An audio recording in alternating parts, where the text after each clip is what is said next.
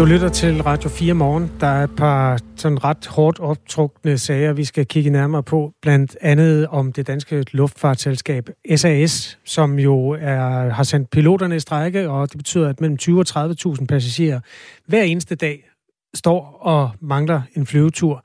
Vi er i Københavns Lufthavn om cirka et kvarter her i Radio 4 morgen. Senere på morgenen også interview med øh, Øh, chefforhandleren fra Dansk Metal, der forhandler på vegne af de piloter, der strækker i øjeblikket. Vi skal også se nærmere på krigens tilstand i den østlige del af Ukraine, hvor Rusland nu har sat sig på regionen Luhansk. Men vi begynder lige ved en anden konflikt, som blev lempet ud i nyhedsstrømmen før nyhederne. Der er jo uddelt øh, Michelin-stjerner til danske restauranter, bare ikke dem på Fyn. Det blev udlagt af Ole Troelsø, der er madanmelder på børsen, og det troede jeg egentlig bare var, var det, men der er faktisk rigtig mange, der reagerer på den her historie, som også rummer påstanden, at Fyn er blevet overset. Øh, Tommy Simonsen, han vil gerne vide, hvilke bevis der er for, at Fyn er blevet overset, og ikke bare blevet fravalgt af Michelin-kommissionen her. Og det svarer morfar min sanden på i en anden sms. Han skriver, Fals Ledko laver, Fals Ledkro laver gedinmad, og ikke kunstigt kreerede kulinariske kunstværker. Derfor forbigås den dejlige sydfynske kro, er påstanden fra morfar. En anden lytter skriver, at øh, Fyn bliver snydt hver gang, men priserne på Falsleder og Lifoire er øh, Michelin-priser, så på den måde går det stadig godt på Fyn. De to restauranter er dem, der hyppigst bliver nævnt som kandidater til Michelin-stjerner. Indskyder jeg lige selv her. Jeg afslutter perlerækken med en sms fra Tommy Ligård, der skriver, det er som den generelle debat, det er København mod Jylland, og Fyn er ikke en del af Danmark eller Michelins bevidsthed, er påstanden eller analysen fra Tommy Ligård. Velkommen til Radio 4 morgen. Man kan skrive ind på nummer 1424. Nu til krigen i Ukraine, hvor Rusland i landets egen optik er i gang med at befri de ukrainske regioner Luhansk og Donetsk. Det har været øh, det erklærede mål fra Ruslands side, siden krigen gik i gang. Ее цель – защита людей, которые на протяжении 8 лет подвергаются издевательствам, геноциду со стороны киевского режима. Formålet med invasionen er at beskytte folk, der er blevet tyranniseret og udsat for folkedrab, og regimet i Kiev påstår altså Vladimir Putin, der er præsident i Rusland. Nu har russiske tropper fået kontrol over Luhansk, som altså er den ene af de to regioner, der er øh, erklærede sig selvstændige lige inden regionen, eller undskyld, inden invasionen fra russisk side. Den nuværende stilling i krigen skal du hjælpe os med at analysere Flemming Splidsbol. Godmorgen. Ja, godmorgen. Seniorforsker hos Dansk Institut for øh, Internationale Studier. For forventningen fra blandt andet Ukraines guvernør i Luhansk er nu, at de russiske styrker vil vende deres opmærksomhed mod Donetsk. Slutter krigen, hvis Rusland lykkes med at besætte de to regioner? Nej, det skal vi nok ikke forvente. Øh, for det første, fordi russerne har sat sig et større mål, og det er at, øh, at tage øh, flere regioner, det vil sige Luhansk og Donetsk, de to oprindelige, men det ser også ud som om russerne vil forsøge at tage Zaporizhia og øh, Kherson, det vil sige de to regioner, som ligesom følger efter de to andre, så de vil tage et bælte derned. Og så skal vi jo forberede os på, at selvom lad os sige, russerne har held til at tage de fire regioner og måske indlemme dem i, øh, i Rusland, så vil kampen jo fortsætte. Det vil måske bare være en anden type af krig, men, øh, men det er klart, at ukrainerne kan ikke acceptere, at, øh, at Rusland tager de her fire regioner, plus selvfølgelig Krim, som de allerede har taget, og så indlemmer det i Rusland. Hvor sandsynligt er det, at Rusland kan fortsætte sin nuværende fremmarsch og få kontrol over Donetsk?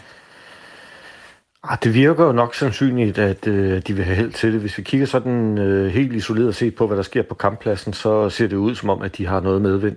Øh, det går meget langsomt. Vi er jo nu på øh, krigens 132. dag. Øh, og, og det sætter det jo også lidt i, i perspektiv, at øh, russerne i, i søndags kunne sige, at nu har vi en stor sejr, nu har vi så at sige befriet øh, Luhansk, men der var der jo altså gået øh, 130 dage, og det er jo, det er jo langsomt.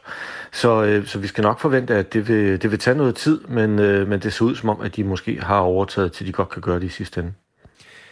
Med i Radio 4 Morgen er lige nu Flemming Splidsbol, seniorforsker ved Dansk Institut for Internationale Studier, hjælper med at analysere den øh, situation, som er øh, ja, krigens tilstand lige nu i det østlige Ukraine. I weekenden fik øh, russiske tropper kontrol med byen Lysytjansk, og dermed har Rusland kontrol over hele Luhansk, som er den ene af de to regioner i Donbass. Ifølge Ukraines præsident Volodymyr Zelensky vil ukrainske styrker hurtigst muligt generobre den vigtige by Lysychansk.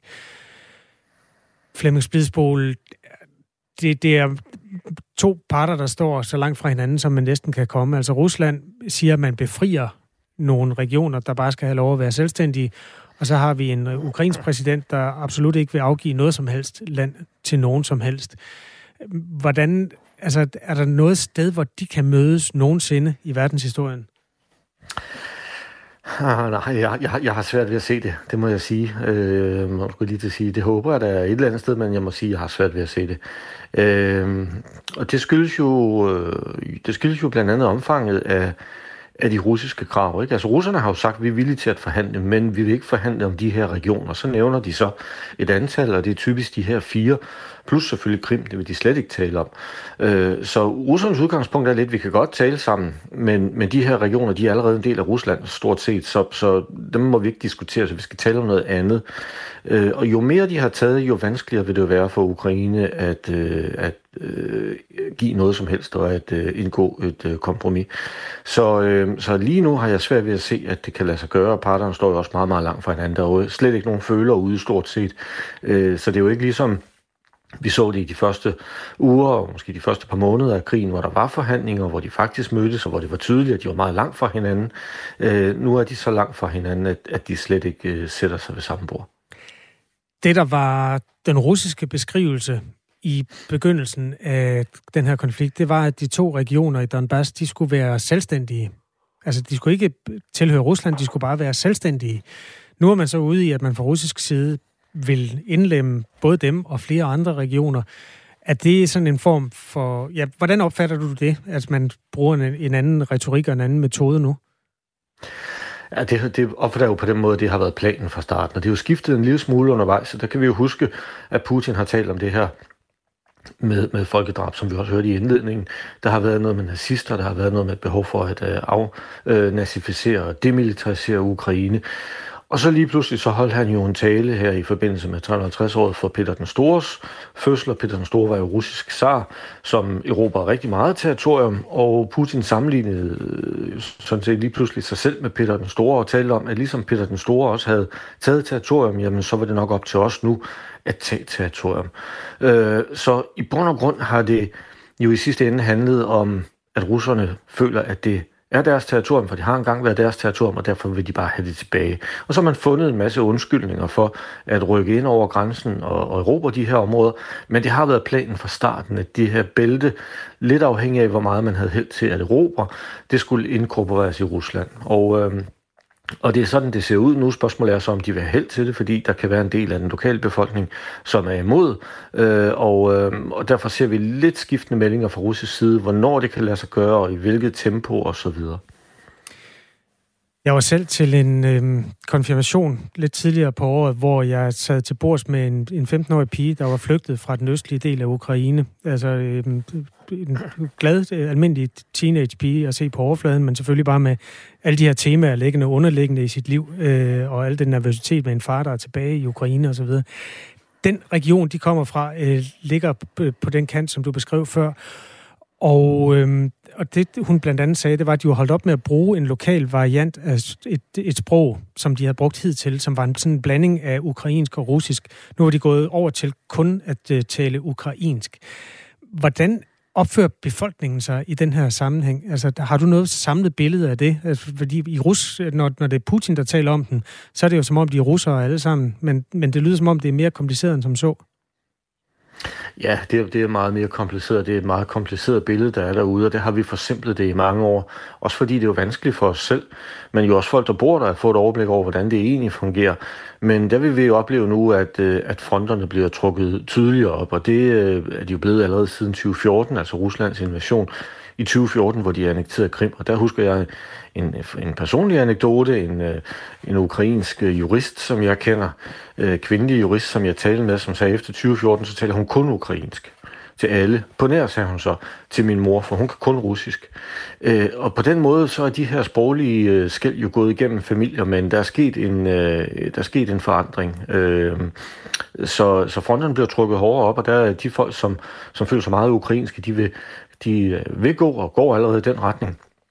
Og så vil der være nogen i det øh, østlige Ukraine, især jo, som, øh, som er pro-russiske, som vil dyrke den del mere. Men vi oplever det jo på mange planer, også at man fjerner statuer, og at man fjerner øh, omtaler af forskellige episoder i historiebøgerne osv. Så der vil ske en... Øh, lad os bare kalde det en form for udrensning, øh, men, men en proces, hvor, øh, hvor man vil øh, styrke det ukrainske, og så på andre måder vil vi jo se, at russerne i, i de områder, de kontrollerer, øh, jo vil styrke det russiske, og det sker også allerede, og det sker også på samme måde, og der fjerner man så måske ikke mindesmærker, men man sætter nye op, og der oplever vi jo blandt andet, at øh, Sovjetunions grundlægger og diktator, øh, Vladimir Lenin, øh, kommer op, og der bliver simpelthen sat, øh, sat statuer for ham nu.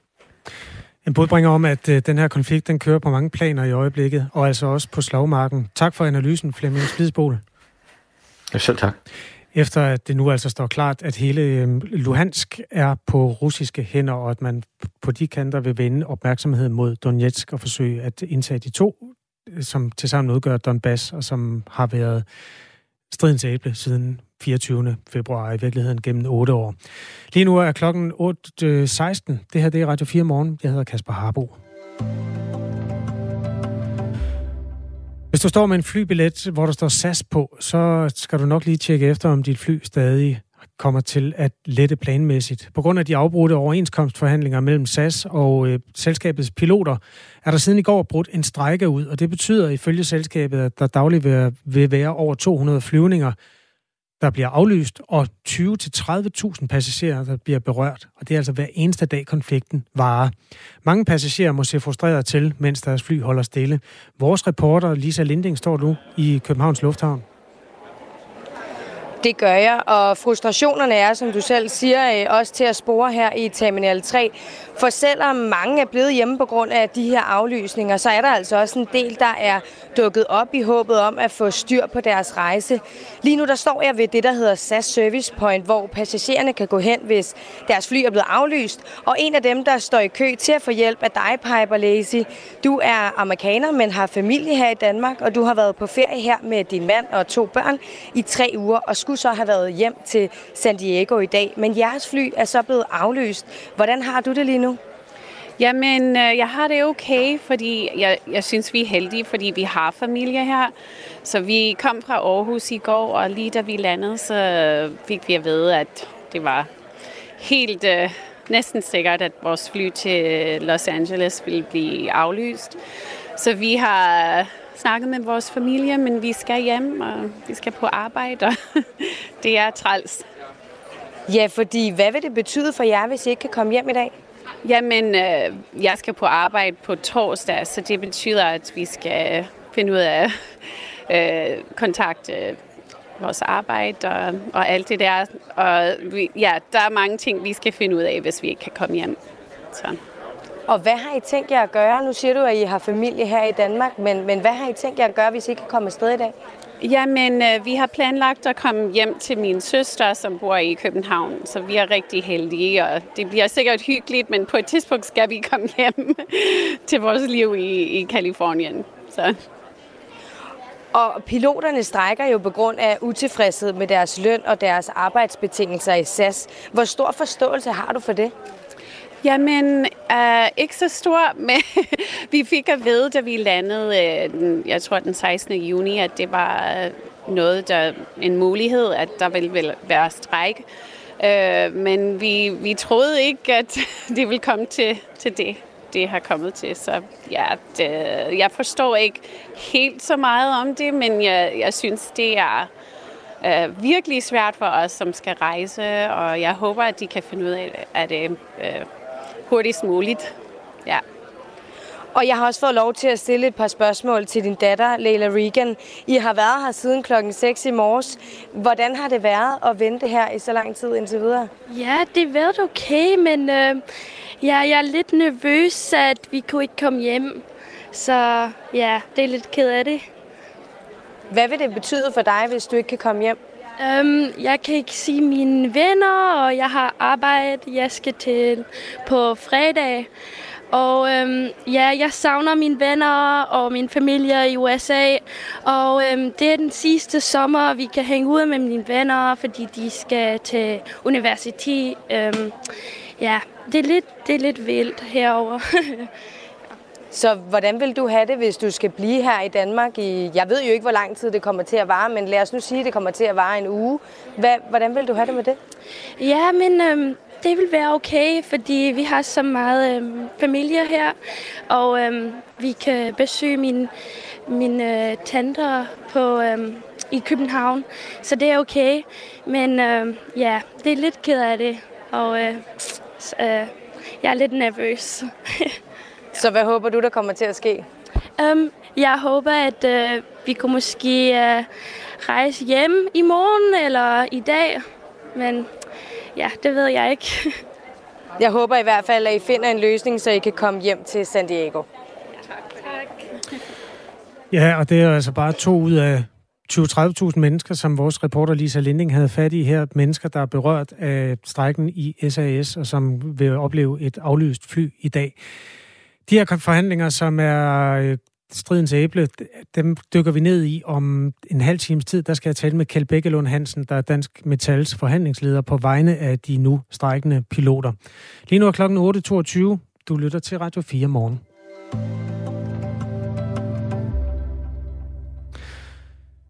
Den sigtede for skyderiet i Fields, den 22-årige anholdte mand, har ifølge Københavns politi delt videoer på internettet forud for skyderiet. Det er videoer, der er spredt øh, vidt på sociale medier i øjeblikket, og som altså også indgår i efterforskningen af sagen fra Københavns politi. Vi kan ikke øh, dokumentere, at der er sammenhæng mellem de videoer, der florerer på sociale medier og internettet, og dem, som politiet bruger i deres efterforskning af sagen. Men på et pressemøde mandag sagde chef politiinspektør Søren Thomasen, vi er klar over, at på sociale medier, der har været forskellige videoklip, og vi er i den opfattelse, at nogle af dem, det er også vores mistænkte, der agerer dem tager vi selvfølgelig med i vores videre arbejde. Tore Refslund Hamming er senior fellow ved International Center for the Study of Radicalization i London og indehaver af sit eget analysebureau. Godmorgen. Godmorgen. Hvorfor er det vigtigt, at myndighederne reagerer på online fodaftryk, som du kalder det? Jamen, øh, det er der flere grunde, men...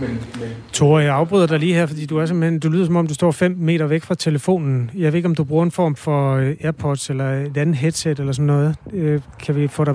Jeg bruger nemlig et headset. Er det bedre nu? Det er tusind gange bedre. Dejligt. Du får lige spørgsmålet igen. Det, der hedder online ja. fodaftryk. Hvorfor er det vigtigt, at myndighederne reagerer på det?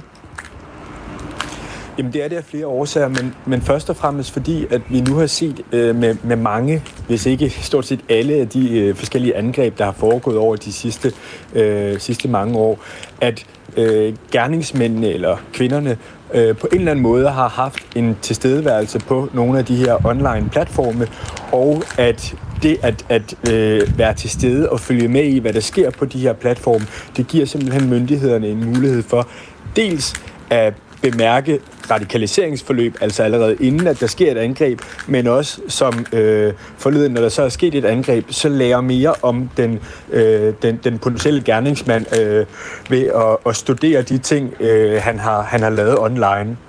For eksempel som i det her tilfælde med de videoer, han har lagt på YouTube. Thor Refslund Hamming er altså senior fellow ved International Center for the Study of Radicalization i London. Mandag sendte chefpolitiinspektør Søren Thomasson fra Københavns Politi en appel om ikke at dele optagelser fra Fields offentligt. Jeg vil gerne øh, sende en appel til, at har man optagelser derude fra, har man set noget derude, så kontakt politiet, så vi kan få det med i vores efterforskning. Har man fra de sociale medier billeder af enten til skadekommende eller andre derudefra, så lad være med at dele dem. For det første er det strafbart, og man skal også tage det hensyn både til de til skadekommende og til de pårørende. Så det er en kraftig appel, vi sender her. Citat slut. Hvor stort et ansvar har de sociale medier øh, selv i arbejdet med at lukke ned for bekymrende indhold? Jamen, de har et, øh, et kæmpe ansvar, og øh, det er egentlig også et ansvar, de, de tager seriøst, måske bare ikke seriøst nok. Øh, vi har jo set over de, de seneste par år, at der er sket en masse tiltag, og øh, de har oprustet rigtig meget øh, på den øh, front i forhold til at øh, detekte, øh, hvad der sker på deres platform, og så også lukke luk ned. Men vi kan også bare øh, se, og vi må nok også være realistiske og sige, at, at det er en meget, meget svær opgave. Så selvom platformen som for eksempel YouTube er blevet bedre til det, så er de jo tydeligvis ikke noget helt i mål med, med opgaven. Nogle af de sociale medier har jo en automatisk robot, der med det samme kan detektere, hvis der er et nøgent menneske. Det er jo af en eller anden grund øh, langt mere, hvad skal man sige, det bliver der reageret meget skarpere over for en video med våben. Kan man lave en robot, der kan overvåge, øh, hvis nogen poserer med våben, som gerningsmanden muligvis har gjort? Ja, det kan man, og, og det har man også gjort, og derfor er det også underligt, at, øh, at netop de fire videoer på YouTube ikke er blevet øh, flagget eller bemærket af YouTube, fordi at det egentlig er meget simple videoer at, øh, at reagere på, fordi at, som sagt, så, er der, så øh, optræder der to våben på de her videoer, og de er ikke skjult på nogen måde, de er meget tydelige, og derfor burde en, en, øh, en algoritme øh, også meget nemt kunne, øh, kunne se, at der var altså noget mistænksomt ved de her videoer, og dermed ligesom øh, flagge tjekke dem, og så man kunne give oplysningerne videre til i det her tilfælde danske myndigheder. Hvorfor det ikke øh, er sket, det er jo et godt spørgsmål, og, øh, og, og det kan jeg jo selvfølgelig ikke svare på. Nej, men der, jeg tror heller ikke, der er ret mange mennesker, der ved, hvem man skal ringe til, hvis man ser øh, noget på YouTube. Altså, skal, er det YouTube, der skal kontaktes, eller er det dansk politi? Altså, hvis, hvis jeg var rigtig nervøs som borger, så ville jeg da nok gøre begge dele. Altså, YouTube har en funktion, hvor du kan øh, flagge en video derinde.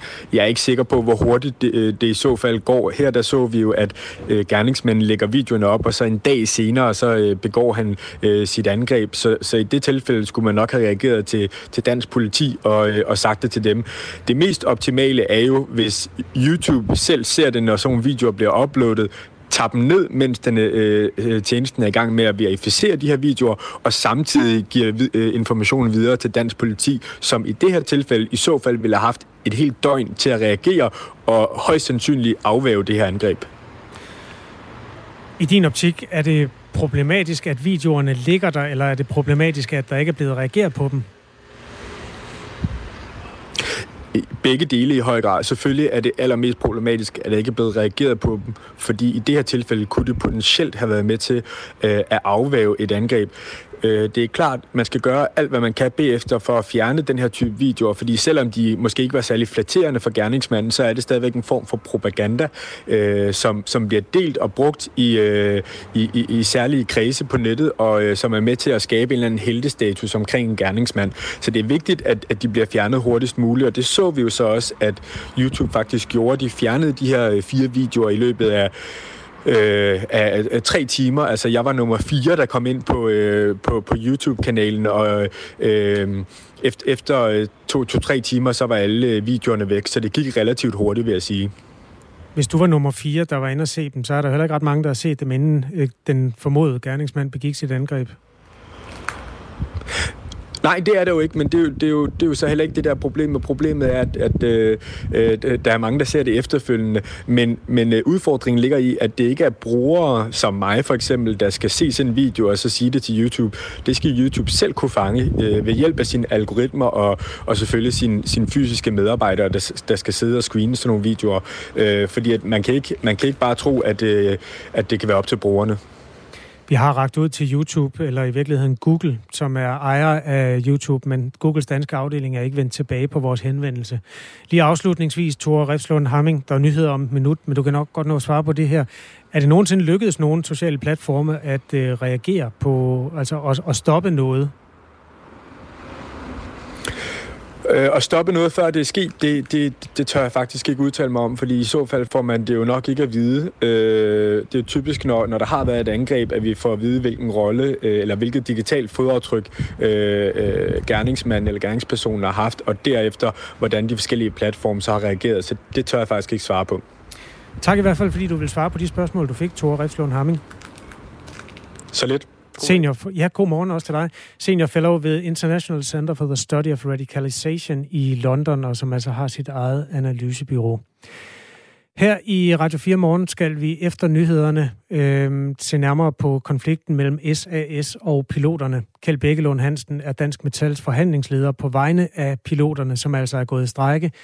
En øh, strække, der rammer mellem 20 og 30.000 flypassagerer hver eneste dag. Mange af dem på vej på sommerferie. Lige nu er der øh, 4 minutters nyhedsoverblik med Asbjørn Møller. Klokken er halv ni.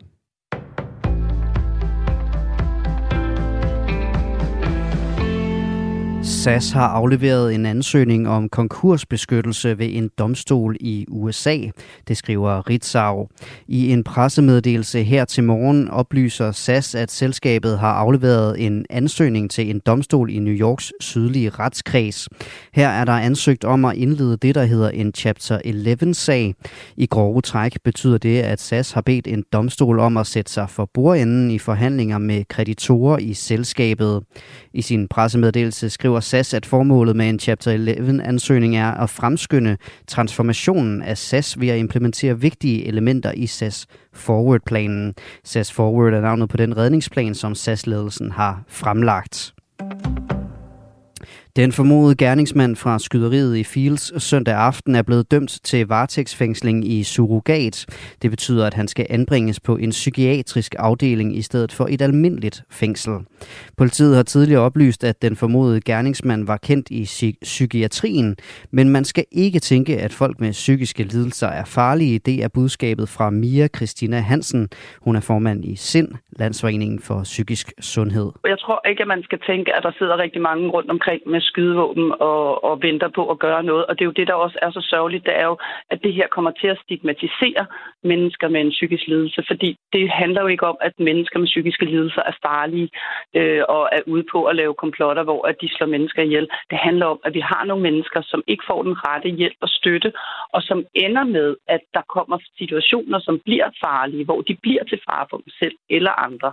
Hun henviser til, at mange med en psykisk lidelse ikke gør skade på nogen. Selvom at det virker voldsomt, at, at vi oplever, at de her episoder sker ind imellem i løbet af årene, så er der jo rigtig mange mennesker, der lever med en psykisk sygdom, som jo ikke er, er syge, eller som ikke er syge, som ikke gør noget voldsomt, og som ikke bliver til fare for dem selv eller andre. Sagde altså Mia Christina Hansen, formand i SIND, Landsforeningen for Psykisk Sundhed.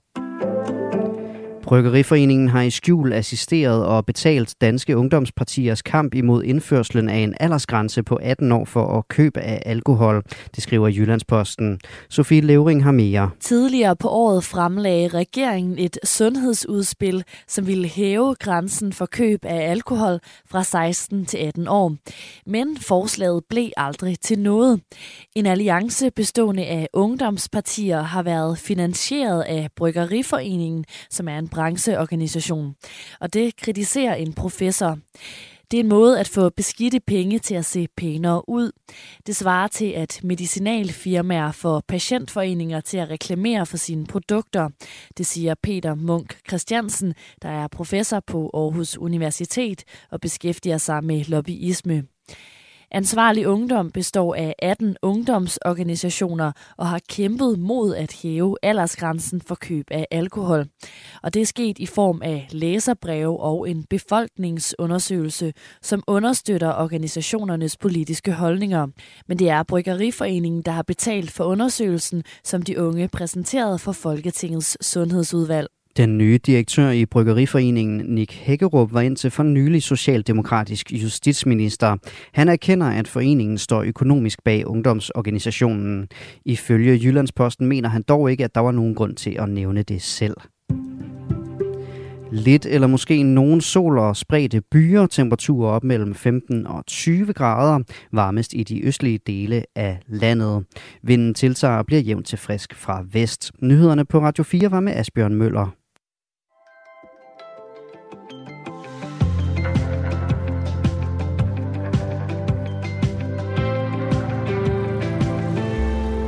Priserne på mad og energi og brændstof skyder i vejret, og det kommer i den sidste ende til at ramme oplevelsesindustrien. Det viser en undersøgelse, Dansk Erhverv står bag.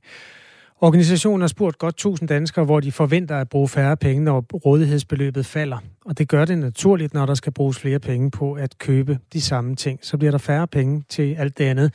Og det ser ud til, at det bliver Tivoli, biografer, spillesteder, forlystelsesparker, der får færre besøgende. Christian Skriver er seniorøkonom ved Dansk Erhverv, og ifølge ham er der desværre fin grund til at bekymre sig, hvis man lever af oplevelsesindustrien. Jamen, den høje inflation og den økonomiske gode øh, giver, altså grund, giver god grund til bekymring og oplevelse, specielt set lys af, når knap halvdelen af danskerne tænker, at de vil, et af de steder, de vil spare penge af, er på oplevelser. Det er en stor udfordring for oplevelsesværen, der nu igen står over for et potentielt nyt økonomisk tilbageslag. Under, økono- under coronakrisen var det oplevelsesvæven, der havde det største økonomiske tilbageslag. Det var fordi, at det var det var fordi, at øh, med den høje smitte og restriktionen gjorde, at vi danskere ikke kunne komme på restaurant. Vi kunne ikke gå i biografen. Vi kunne ikke gå i teater. Vi kunne slet ikke gå, ikke gå lige så meget i Tivoli. Så nu er det altså nu ser det ud til, at det igen er oplevelsesværven, der har udsigt til at blive ramt, når danskerne skal spare penge. Skal mm. spare penge. Og det er altså tale om sådan et dobbelt økonomisk tilbageslag for oplevelsesværven. Det, der så er forskellen, det er, at før kunne man jo skælde ud på politikerne og sige, at det er også fordi, de har indført alt for mange restriktioner. Det var der nogen, der i perioder brugte som argument. Det her, det er jo altså danskerne, der sådan helt frivilligt lægger deres penge et andet sted. Har I overblik over, hvor stor en del af, af den øh, hidtidige indtjening, der kommer til at forsvinde nu? Nej, vi har, vi har ikke, det er for tidligt at sætte sådan konkrete tal på, hvor meget det kroner øre kommer til at øh, hvad det kommer til at øh, betyde. Øhm, men det er selvfølgelig brændærveligt for oplevelsesværen, der nu igen står for, over for, eller har udsigt til en, en hvad kan man sige, økonomisk øh, tilbagegang. Det er det er endda, endda rigtig ærgerligt, fordi branchen sådan set samlet set er kommet flot igen oven på coronakrisen, hvor der, kom, øh, hvor der nu her på den anden side af coronakrisen er kommet flot fremgang i beskæftigelsen. Dansk Erhverv har altså spurgt godt 1000 danskere, hvad vil du eller I bruge færre penge på, hvis husstandens månedlige rådighedsbeløb falder med omkring 10 procent? Og øh, det er jo en virkelighed, som mange står i. Altså inflationen har ligget mellem 7 og 8 procent de seneste måneder. Det dækker over en gennemsnitlig stigning på 7-8 procent på de varer, man køber, når man har det her nogenlunde gennemsnitlige liv. Og mange af stigningerne udspringer også af, at priserne på gas og brændstof er de højeste i mange år. De fleste svarer, at øh, det kommer til at betyde, at der bliver købt øh, færre oplevelser. Altså enten øh, kulturelle tilbud, restaurantbesøg, ferier i udlandet, og øh, så er der også øh, varer som elektronik, bøger og møbler og den slags, som man vil øh, skære på. Mm, de butikker, som man så bruger færre penge i, altså hvilke butikker er det helt konkret? Jamen, i, i dag er det sådan, at vi bruger, øh, vi bruger præcis lige så mange penge i detailhandel som for, for et år siden. Men priserne er så steget, så vi, vi får færre varer med hjem i indkøbskuren, altså på trods af, at vi bruger lige så mange penge. Og som du selv siger, det er især sådan som fødevarer i detailhandel, der, der er steget i løbet af seneste år. Og øh, vi, vi, vi skal jo have, have, have mad på bordet, så at sige. Og når fødevarepriserne stiger, så, så sparer vi, så i stedet bruger vi, penge, bruger færre penge et andet sted. Og det er især det, det vi kalder sådan forbrugsvarer, og som vi også siger, det er især sådan elektronik og møbler til boligen, øh, hvor vi egentlig har set, at, at, at det egentlig faldt øh, ret kraftigt i løbet af det seneste år. Men med til den historie hører så også, at under coronakrisen, der, der begyndte med at købe ekstra meget øh, af netop forbrugsvarer da danskerne blev bedt om at nedbringe vores social kontakt, ikke tage på restaurant eller ferie i udlandet, så begyndte vi at bruge, i stedet for at begynde at bruge penge på sådan noget som forbrugsvarer, og vores køb af elektronik, møbler og, og lignende, det steg faktisk ret kraftigt. Så på trods af, at vi har set et fald i løbet af det seneste år øh, i købet af forbrugsvarer, så er det fortsat større end før coronakrisen. Jeg vil da gerne sende øh, det her spørgsmål, som Dansk Industri har stillet til de 1000 respondenter i undersøgelsen, videre til dig, der hører Radio 4 morgen her til morgen, hvis du har lyst til at skrive en sms til 1424. Altså nu, hvor rådighedsbeløbet skrumper i husholdningen, hvad er det så, der bliver skåret ned på? Altså mad skal man jo have. Undersøgelsen dækker også over, at cirka hver tredje svarer, at øh, man vil bruge færre penge på at investere i aktier. Og det er jo også en, en tvivlsom fornøjelse i øjeblikket. Øhm, hvad, ja, hvad, er der noget, I overrasker, der overrasker jer i, i undersøgelsen her i Dansk Erhverv, Christian Skriver? Nej, vi, vi, var egentlig, vi var egentlig ret overrasket over, over at netop var oplevelser og, og, og ferie i udlandet, som, som, lå, som, som endte op i toppen. Det er noget, som vi har holdt tilbage på. Vi har egentlig holdt meget tilbage på her under, under coronakrisen, og vi egentlig forventet, at, at vi havde egentlig, at danskere egentlig havde skøjtet let og elegant henover det, egentlig ikke egentlig ikke var de steder, hvor de ville spare, så det var vi egentlig ret overrasket over. De stigende boligrenter øh, betyder også, at øh, nogle boligejere får færre penge øh, til forbrug, simpelthen fordi de skal bruge flere penge på at øh, sidde i deres hus. Altså renterne på de populære kortfristede lån, dem der hedder F1 og F3 og F5, er steget ret mærkbart siden årets begyndelse, og det gælder også nye boligkøbere. Øh, især hvis man optager et fastforrentet lån, at øh, renten er højere, og der skal altså betales flere penge hver måned, og det giver færre penge til alt det andet, man øh, går og, og laver i et menneskeliv. Kan det aflæses i forbruget allerede nu, Christian Skriver? Vi, vi, kan, vi kan ikke læse det endnu øh, i forbruget. Det, det, det har vi i hvert fald ikke øh, vist tendenser til. Men det er jo bare nogle voldsomme stigninger, der, har, der, der er sket i renterne. Det har jo særlig betydning, som du selv siger, for dem med variabel forrentet lån, og dem, de nye, der træder ind på boligmarkedet, der kommer til at opleve, at, at de skal betale mere for realkreditlånet. Til gengæld kan vi se en, har vi en, en sådan stærk, en, en god indikation på, at det er særligt, at de boligejere, der varmer, op med, varmer boligen op med naturgas og olie, der begynder med at tænke mere over, hvordan deres forbrug ser ud fremadrettet.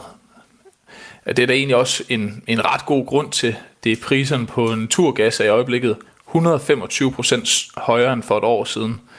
Til sammenligning at, at de danskere, der, der får boligen varmet op med fjernvarme, der er priserne steget med 4% i løbet af det seneste år. Så vi ser altså i højere grad, at de, de boligejere, der har naturgas og olie, der, der tænker over, hvordan deres forbrug skal se ud fremadrettet. Og det har måske ikke så stor betydning lige her på den her tidspunkt af året, hvor, hvor solen står højt på himlen, og hvor termometret termometeret på, på ens, øh, termostaten på ens øh, hvad hedder det, radiator er, er skruet helt i bund, men det, det får ret stor betydning, når vi kommer på den anden side af sommerferien, og det igen bliver nødvendigt at, at varme boligen op, så, så er det noget, det, et af de steder, vi, vi holder skarpt øje med. Det er, det der henad. Lød det altså fra Christian Skriver, seniorøkonom ved Dansk Erhverv, som øh, ja, mener, at det bare øh, er begyndelsen, vi har set nu, altså med omsætningsnedgang, der kommer til at slå igennem på særlige øh, oplevelser og kulturelle tilbud som restaurantbesøg, biografer og Tivoli. Ferie i udlandet er også i top 3 over de ting, som danskere adspurgt i Dansk Erhvervs undersøgelse varsler, at de vil skrue ned på. Og i øvrigt også øh, sådan de dyrere varer, altså blandt dem elektronik og møbler. Det, der ligger allersidst som færrest varsler, at de kommer til at skære ned på, når rådighedsbeløbet falder, det er faktisk dagligvarer. For man skal jo altså have mad og alt andet. Øhm, ja, det er Dansk Erhverv, der har undersøgt det ved at spørge godt 1000 mennesker, hvad de vil skære ned på. Hvis du har lyst til at deltage i en helt uvidenskabelig opfølgning på den undersøgelse og fortælle, hvad du skærer ned på, så må du meget gerne skrive det i en sms til 1424. Der er nogen, der allerede nu mærker øh, færre penge mellem hænderne, og der er i de fleste økonomers optik flere, der kommer til at mærke det i det kommende år. Lige nu er klokken 8.43, og du hører Radio 4 morgen. Øhm, der er nedslående nyt for en masse flypassagerer, fordi der er mange SAS-fly, der ikke kommer til at lette. Øhm, det handler simpelthen om, at SAS og selskabets piloter ikke er nået til enighed om en ny overenskomstaftale, og derfor blev en strække i går en realitet. Kjeld Bækkelund Hansen er Dansk Metals chef, eller undskyld, forhandlingsleder på vegne af piloterne og med os i Radio 4 morgen nu. Godmorgen. Morgen. To udskydelser af forhandlingernes deadline var ikke nok til at blive enige. Nu strækken en realitet. Hundredvis af fly bliver aflyst hver dag fra nu og til de går i arbejde igen. Hvad er der gået galt? Ja, det øh, må du nok spørge om. Vi har jo forhandlet rigtig længe, og vi var øh, efter vores overbevisning, der øh, var vi jo øh, i mål med en aftale. Det var jo sådan, at vi fredag aften, der forhandlede vi øh, helt ind i lørdagsdøgnet, og var faktisk først færdige der ved 14-tiden om lørdagen. Og inden vi gik hjem, der gik vi ned til øh, den danske forlismand øh, og sagde, som det hedder Susanne Bager, og fortalte, at nu havde vi Øh, nu var vi blevet enige om, hvordan øh, vi skulle skrive aftalerne. Øh, vi var blevet enige om, hvordan det hele skulle se ud. Og så ville vi gå hjem og sove, og øh, når vi kom tilbage igen, så var det bare skrivearbejde. Vi var simpelthen for, øh, for trætte til at kunne skrive efter 32 timers forhandling. Øh, det var vi så tilbage øh, søndag, øh, og gik i gang med at skrive, og omkring ved, ved nitiden om aftenen, så kom SAS ledelsen og sagde, at nu kunne de ikke øh, stå ved den aftale, vi havde øh, lagt på bordet. Øh, vi kunne ikke blive enige øh, om det, og de havde nogle ekstra krav, øh, der skulle tage stilling til.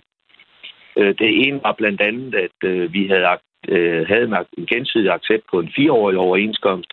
Øh, nu kom de så, og vi havde en otteårig. Øh, vi øh, gik tilbage og øh, kiggede lidt på det, og øh, vendte tilbage med nogle yderligere besparelser, noget lønfrys, og så sagde vi, at vi kunne godt øh, acceptere en seksårig overenskomst. Øh, men øh, så, hvad hedder det, kom de tilbage og sagde, at, øh, at det kunne man ikke øh, gå ind på. Så det var altså det der med, som vi også har været ude at sige flere gange, at øh, man flyttede hele tiden øh, målstregen. Øh, og det er klart, at øh, når man bliver ved med det, så på et eller andet tidspunkt, så er nok nok, øh, det virker jo øh, som om, at vi har siddet og forhandlet øh, øh, skinforhandlinger og et spil for galleriet. Så det, øh... Kjeld Bækkelund Hansen, jeg tror, jeg ja. lige vil sige, at øh, vi selvfølgelig gerne ville have haft SAS med, fordi nogle gange opleves ja. det anderledes, øh, når man ser den slags forhandlinger fra hver sin side af bordet. Ja. Øh, for uden det, det, at man kan have haft forskellige indstillinger til forhandlingsforløbet, så er der flere af vores lyttere, der gerne vil vide, og hvis vi kan gå sådan konkret ned i arbejdsforhold og løn, hvor, hvor er det, det er adskilt? Nu nævner du længden på overenskomsten. Fire år til otte år, kan det blive seks år og sådan noget. Er der andre sådan mere målbare ting, som er øh, til jamen, at forstå for udenforstående? Jamen altså, det er jo klart, at øh, vi har jo virkelig gået ind, og det er jo helt atypisk for en overenskomstforhandling, er jo ellers et normalt en forhandling, hvor man øh, går ind for at få noget mere, øh, og hvor man øh, tager sigte på, at øh, øh, fremtiden og inflationsscenariet, som vi alle sammen ser ind i nu. Men fordi at øh, SAS havde den her forward-plan, og fordi at der var øh, så mange øh, udfordringer for SAS, så gik vi konstruktivt ind i det her for at finde besparelser, besparelser til dem. Øh, måde selvfølgelig, at vi havde det her krav om, at, øh, at de piloter, som... Øh, ja, vi, vi havde krav om, at de piloter, som var blevet fyret, og de piloter øh, skal flyve på, på den overenskomst, som vi så skulle indgå med SAS. Og det var det, vi var helt enige om. Og der var, der var øget fleksibilitet, der var noget på ferie, der var lønnedgangen, og der var, jamen det var en, en, en stor pakke af, for, øh, af besparelser og, og for lønmodtager sige, kan man jo godt tillade at kalde det forringelser øh, på, på det. Så når man kigger på, og jeg synes jo, at når man sætter det her i perspektiv, så er det jo, at, at når man kigger på den samlede lønomkostning for piloter i, øh, i SAS, så øh, er den på cirka 1,8. Ved du hvad, nu går vi ned i nogle detaljer, som er lidt svære at omsætte til radio, øh, Kjeld Bækkelund Hansen. Jeg kunne godt tænke mig lige at skrue op på nogle lidt større vinkler, eller lidt større sådan, øh, perspektiver på det her. Øhm, SAS' topchef Anko van der Werf sagde efter, at de her øh, ting var brudt sammen, vi har netop været igennem en forfærdelig pandemi. Vi har modtaget mange penge fra skatteyderne, og det er derfor skamligt, at dette er måden, hvorpå piloterne betaler tilbage for generositeten og tålmodigheden, som alle har haft med selskabet i løbet af denne tid. Citat slut. Nu står der altså mellem 20 og 30.000 mennesker hver dag og ikke kan komme afsted med et fly. Og det er dem, han sigter til, at man øh, kunne vise sådan en, en, en større forståelse for, hvad er din kommentar til øh, udmeldingen fra topchefen i SAS? Jamen, min kommentar er jo, at de havde lagt øh, 600 millioner øh, kroner øh, på, øh, på bordet her, øh, og derfor så... Øh, undskyld, jeg ved ikke, om det gik igennem. Der var lige en, der ringede. Jeg kan godt høre, hvad du siger. Ja. ja, det var godt. Altså, vi har lagt 600 millioner kroner.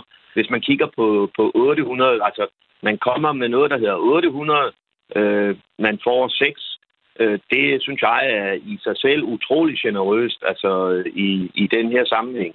Jeg tror, lige, jeg tror ikke, du helt forstår, hvad jeg mener. Øh, det, jeg taler om, det er, at der står 20-30.000 mennesker, som ikke kan komme med, med deres fly hver eneste dag. Og, og det, at der sådan er en følelse af, at man fra statens side har ragt hånden frem og hjulpet SAS så meget, som man overhovedet kunne, at takken er, at deres sommerferie bliver aflyst. Hvordan har I det med det? Jamen, det har vi da forfærdeligt med. Men øh, jeg synes, man skulle spørge øh, SAS-ledelsen om, øh, hvorfor at, øh, at de ikke kunne tage imod det tilbud, piloterne har givet dem. Hvis man ser sådan på det, så er, at, at det her en overenskomstforhandling. Det er helt efter den danske model, at der bliver strejket. Men jeg synes jo, at man skal jo skulle tænke lidt på, at en strejke altså, øh, rammer utrolig mange øh, rejsende helt urimeligt, og at den her strække koster det, der skilte parterne Altså to dage strække, så er vi itch, fordi at det er jo sindssygt dyrt at strække for SAS. Så jeg mhm. synes egentlig, at man skulle spørge SAS-ledelsen, hvorfor at de hele tiden blev ved med at flytte målstregen. Jeg tror godt, jeg kunne tænke mig, at vi holder os på jeres side af bordet, øhm, og så kan vi, mm. kan vi tale om, hvordan I har det med det. Øhm, sådan set, fra, nu er du ikke pilot, men forhandler altså på vegne af SAS-piloterne. Hvordan forholder man sig til de skrammer, som SAS får på sit image. Altså hidtil har det jo aldrig været sådan det, det sted, man gik hen, hvis man vil flyve billigst, men til gengæld har det været forbundet med noget goodwill blandt danske flypassagerer. Det her, det kommer også til at koste på den. Hvordan har I det med det? Jamen altså, det har jeg jo sagt hele vejen igennem, at det har vi det for det første skidt med. For det andet, så synes jeg jo, at øh, hvis man kigger lidt tilbage i tiden, så er det her jo ikke den første krise, SAS har været i. Og der har man jo altid øh, kommet igennem kriserne øh, ved at gøre det i samarbejde med deres medarbejdere. Og øh, leve af den her fælles, kan man sige, SAS-ånd, som der er i virksomheden. Den her gang har man jo gjort, øh, gjort det modsatte. Man har startet en krig ved at lave øh, konkurrerende billige overenskomster. Man har øh, gjort det mod sine ansatte. Og så er det jo svært at have den her fælles ånd og forståelse. Men det er jo en, en strategi, som ledelsen har valgt øh, over for deres medarbejdere i SAS.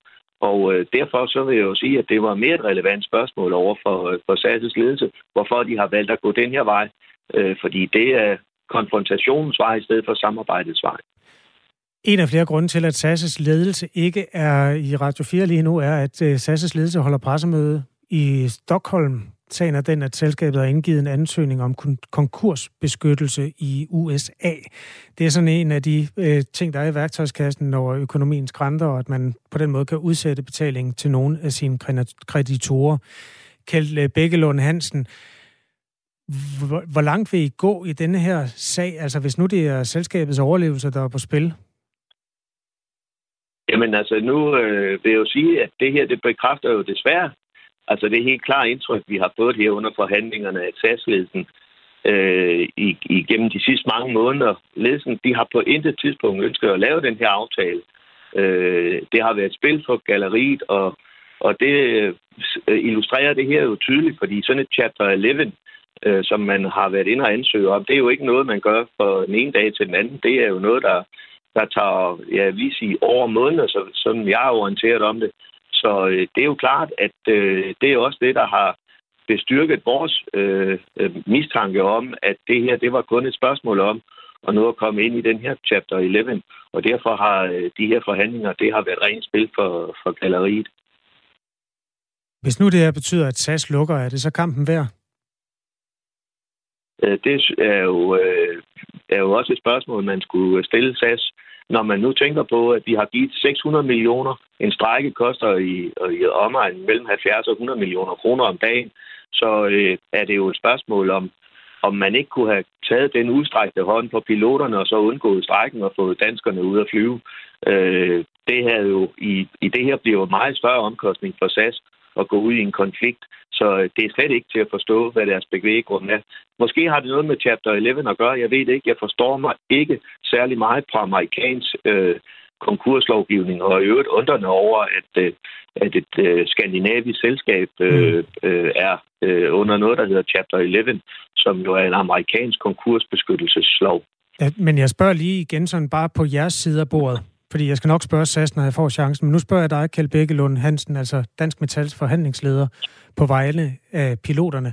Hvis det her betyder, at SAS lukker, er det så kampen værd? Jamen, det er jo øh, et, det, det er det ikke. Altså, jeg synes, for det første vil det være skrækkeligt, at SAS lukker, og der er ikke nogen, der går øh, der synes, at øh, vi har behov for SAS mere end, end dansk metal. Vi har jo gentagende gange været ude og og, og gå i bræschen for at hjælpe SAS, når de har været i problemer.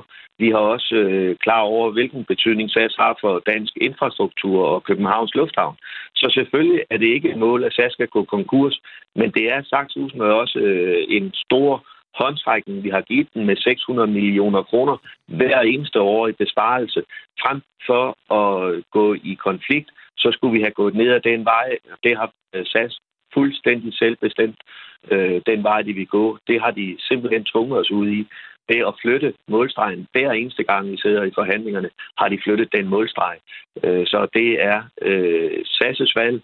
Vi ja. er klar til at møde op til forhandlinger, lige så snart, at øh, SAS øh, indikerer, at de vil tale med os. Fordi det her koster mange penge, og det er livstruende for SAS, set fra min stol. Og på den sidder Kjeld Bækkelund Hansen. Altså, tak fordi du vil øh, tale med os her til morgen. Dansk Metals forhandlingsleder på vegne af piloterne. I Københavns Lufthavn, der står vores reporter Lisa Linding, og det er jo altså der mange af de 20-30.000 mennesker, der har aflyst det fly, de også befinder sig. Hvor er du henne, Lisa? Ja, det gør det nemlig, og jeg befinder mig ved SAS Service øh, Point, hvor køen er relativt lang. Og jeg har fanget en af dem, der venter her i køen. Det er dig, Jasmin Singh. Du øh, sidder her sammen med din mor og har ventet her i lufthavnen i 3-4 timer, fordi jeres fly er afløst til Kanada. I skulle have besøgt jeres familie, som I ikke har set i 11 år. Hvordan har du det lige nu? Altså lige nu har vi sådan der blandet følelser, om vi overhovedet kommer afsted eller ej. Og vi ved ikke, hvad der kommer til at ske. Så nu venter vi bare, og vi har været her i fire timer og vi venter stadigvæk. Så vi er trætte i hvert fald. Og vi er også lidt, du ved, jeg tror bare, vi er mere sådan skuffet over den her situation, der er lige nu. Så ja. Og hvad vil det betyde for jer, hvis I ikke kommer afsted? Vi vil blive rigtig ked af det. Det vil betyde meget, fordi vi har planlagt den her ferie før corona. Og vi har nogle familiemedlemmer, som venter på os dernede. Og de flyver jo, altså de kører jo langt, for bare for at hente os fra lufthavnen. Så det betyder, altså det vil, det vil ødelægge os ret meget faktisk, hvis vi ikke kommer afsted. Det vil det. Og I venter jo lige nu på at kunne få hjælp af SAS. Men hvad har I tænkt jer at gøre? Vi har ventet og ventet. Vi håber på, at de kan finde en løsning til os. Og hvis de ikke finder på en løsning, jamen altså, så må vi finde på noget andet. Der er ikke så meget at gøre, men vi håber, de kan hjælpe os. Det er i hvert fald det, vi tænker på. Og hvad er I villige til? Vi vil gerne, altså vi er villige til, du ved, bare vente et par dage med at komme afsted, men så er det heller ikke mere end det. Så vi tænker måske slutningen af uge, hvis, hvis vi kan komme afsted i slutningen af uge, er det også fint nok, men vi har jo bestilt ferie, så det skal også passe, ikke? Så nu må vi se. Og hvordan synes du, at SAS har håndteret hele den her situation her i lufthavnen? Ikke særlig godt. Hvorfor ikke? Fordi der er for mange mennesker, og beskranken er der kun to mennesker, der sidder. Så det synes jeg, det kunne godt have gjort det bedre, synes jeg. Meget bedre end det her. Folk venter og venter og venter, men det går alt, alt for langsomt. Der sidder to mennesker. Så de sparer i hvert fald, kan man godt sige.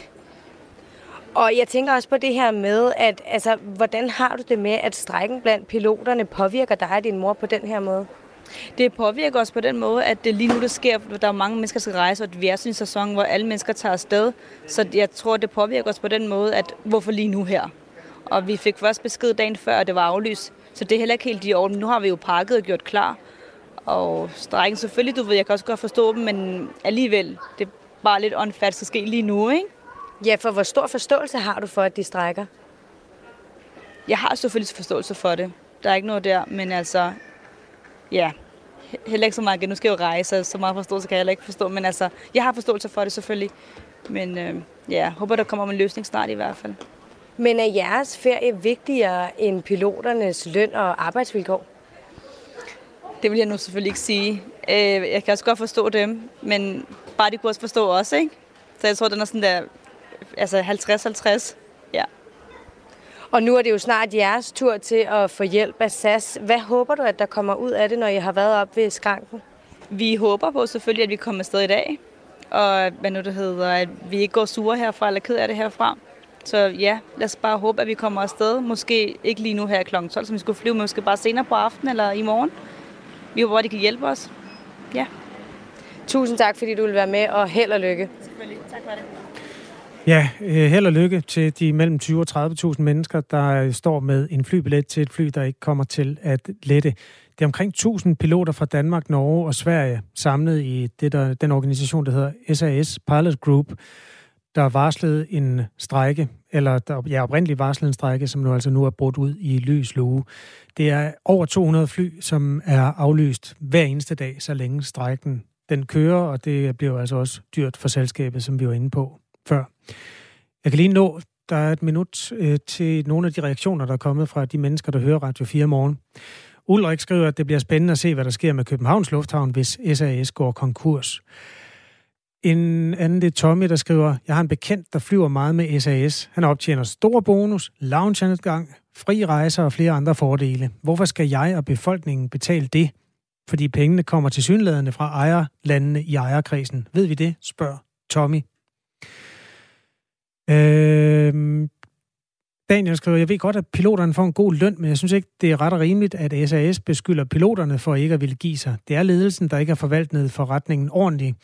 Det er kendskab til, at piloterne har givet sig meget. De lod sig hjemsende mod, at de måtte komme tilbage, når krisen var over. Lyder det blandt andet. Øh, mere når vi desværre ikke, fordi der er simpelthen øh, nyheder om et øjeblik, efterfulgt af Radio, øh, Ring til Radio 4 med Charlotte Ostertag. God dag, klokken er 9.